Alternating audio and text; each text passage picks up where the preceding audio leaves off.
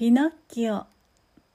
一人暮らしのゼベットじいさんは木を削って男の子の操り人形を作りました。おじいちゃんこんにちは。不思議なことに人形が口を聞きました。喜んだおじいさんは人形にピノキオという名前をつけました。ピノキオはやがて歩けるようになりました。おじいさんは良い子になるために明日から学校へ行くんだよと言いました。ピノキオは「やだよ僕勉強なんか大嫌いだバイバイ」と言って外へ逃げていきました。そしてパン屋さんに駆け込むと大暴れしました。駆けつけた警官はなんとおじいさんを捕まえました「お前の教育が悪いからこんなことになるんだ」とおじいさんを牢屋へ入れてしまいました。ピノキオは大喜び「やった学校へ行かなくてもいいぞ」やがて夜になり辺りが暗くなってきました。お腹がすいたよ。ピノキオは食べ物を探しましたが、パンの一切れさえもありません。おじいちゃん、帰ってきてよ。ピノキオは泣きながら外へ出て、雨の降る中でおじいさんを待っていました。寒くて震えが止まりません。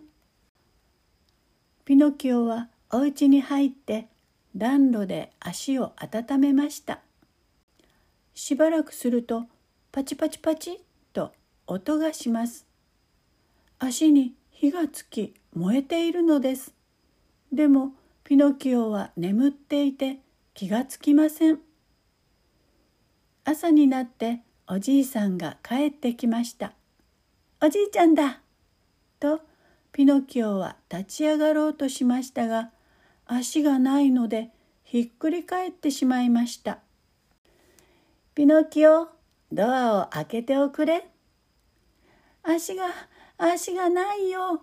立てないよ。おじいさんは窓から入ってピノキオを抱き上げました。良い子になるなら足を直してあげるよ。なりますなります。それからお腹ペコペコ。何かちょうだい。おじいさんはピノキオに梨を剥いてあげてから外へ出て行きました。しばらくして本を抱えて帰ってきましたが上着を着ていません。おじいさんは上着を売ってそのお金で ABC の本を買ってきたのです。これで勉強するんだよ。おじいちゃん、ありがとう。僕、明日から学校へ行くよ。次の日、学校へ行く途中、にぎやかな音楽が聞こえてきました。見ると、操り人形のショーをしているのです。ピノキオは見たくてたまりません。そこで ABC の本を売って、そのお金で切符を買いました。小屋の中では女の子の操り人形が踊っています。ピノキオも操り人形です。舞台へ上がって一緒に踊りました。ところが人形たちの糸が絡んで舞台はめちゃめちゃです。親方はカンカンに怒りましたこいつめ焚き火に放り込んでやる。許しておじいちゃんが悲しみます。どうか許して。優しいおじいさんの話を聞いた親方はピノキオに金貨を5つ渡しました。これでおじいさんに服を買ってあげなさい。さあそれではおうちにお帰り。寄り道しないでちゃんと帰るんだよ。この様子を見ていた狐と猫はピノキオを騙して金貨を取り上げる相談をしました。そこへピノキオがやってきました。ピノキオくんその金を増やしておじいさんを喜ばせてあげたら？えどうやって増やすの？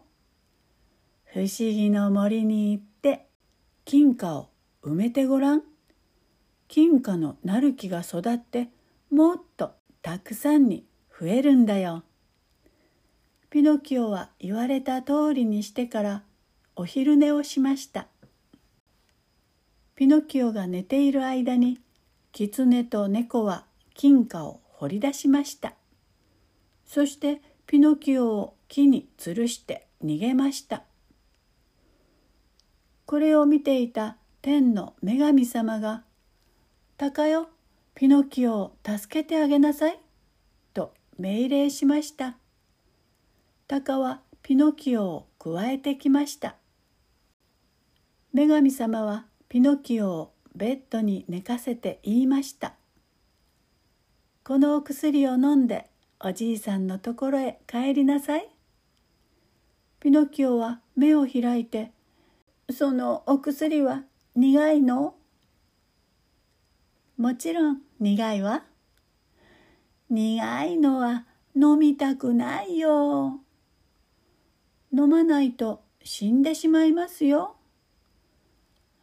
はーい。そしてピノキオは女神様に言いました。あのね、学校へ行く途中にお腹を空かせた迷い子がいたんだ。僕は ABC の本を売ってパンを買ってあげました。するとピノキオの鼻がぐんぐん伸びていきました。あれれ、どうして伸びるの？嘘をつくから伸びるのですよ。もう嘘はつかないよ。お約束ですよ。それではキツツキよ許しておあげ。キツツキがやってきて鼻をつついて元の長さに戻しました。それではピノキオおじいさんのところへ戻ってちゃんと学校へ行きなさい。ピノキオは女神様に見送られて帰っていきました。途中街角に馬車が止まっていました。さあ、子供は乗りな。遊びの国へ出発だよ。ピノキオは女神様との約束を忘れて馬車に乗りました。遊びの国に着いたピノキオたちは毎日ごちそうを食べて遊んでいました。さて、ある日、ピノキオは水に映った自分の顔を見て驚きました。耳がロバの耳になってる。やがてピノキオは他の子たちと一緒にロバになってしまいました。ロバになったピノキオはサーカスに売られました。重い荷物を運ばされたり難しい芸ができないと無知で叩かれたりします。ある日日の輪くぐりをした時失敗して足を折ってしまいました。使い物にならないロバは海に捨ててしまえ。海に捨てられたピノキオは深く沈んでいきました。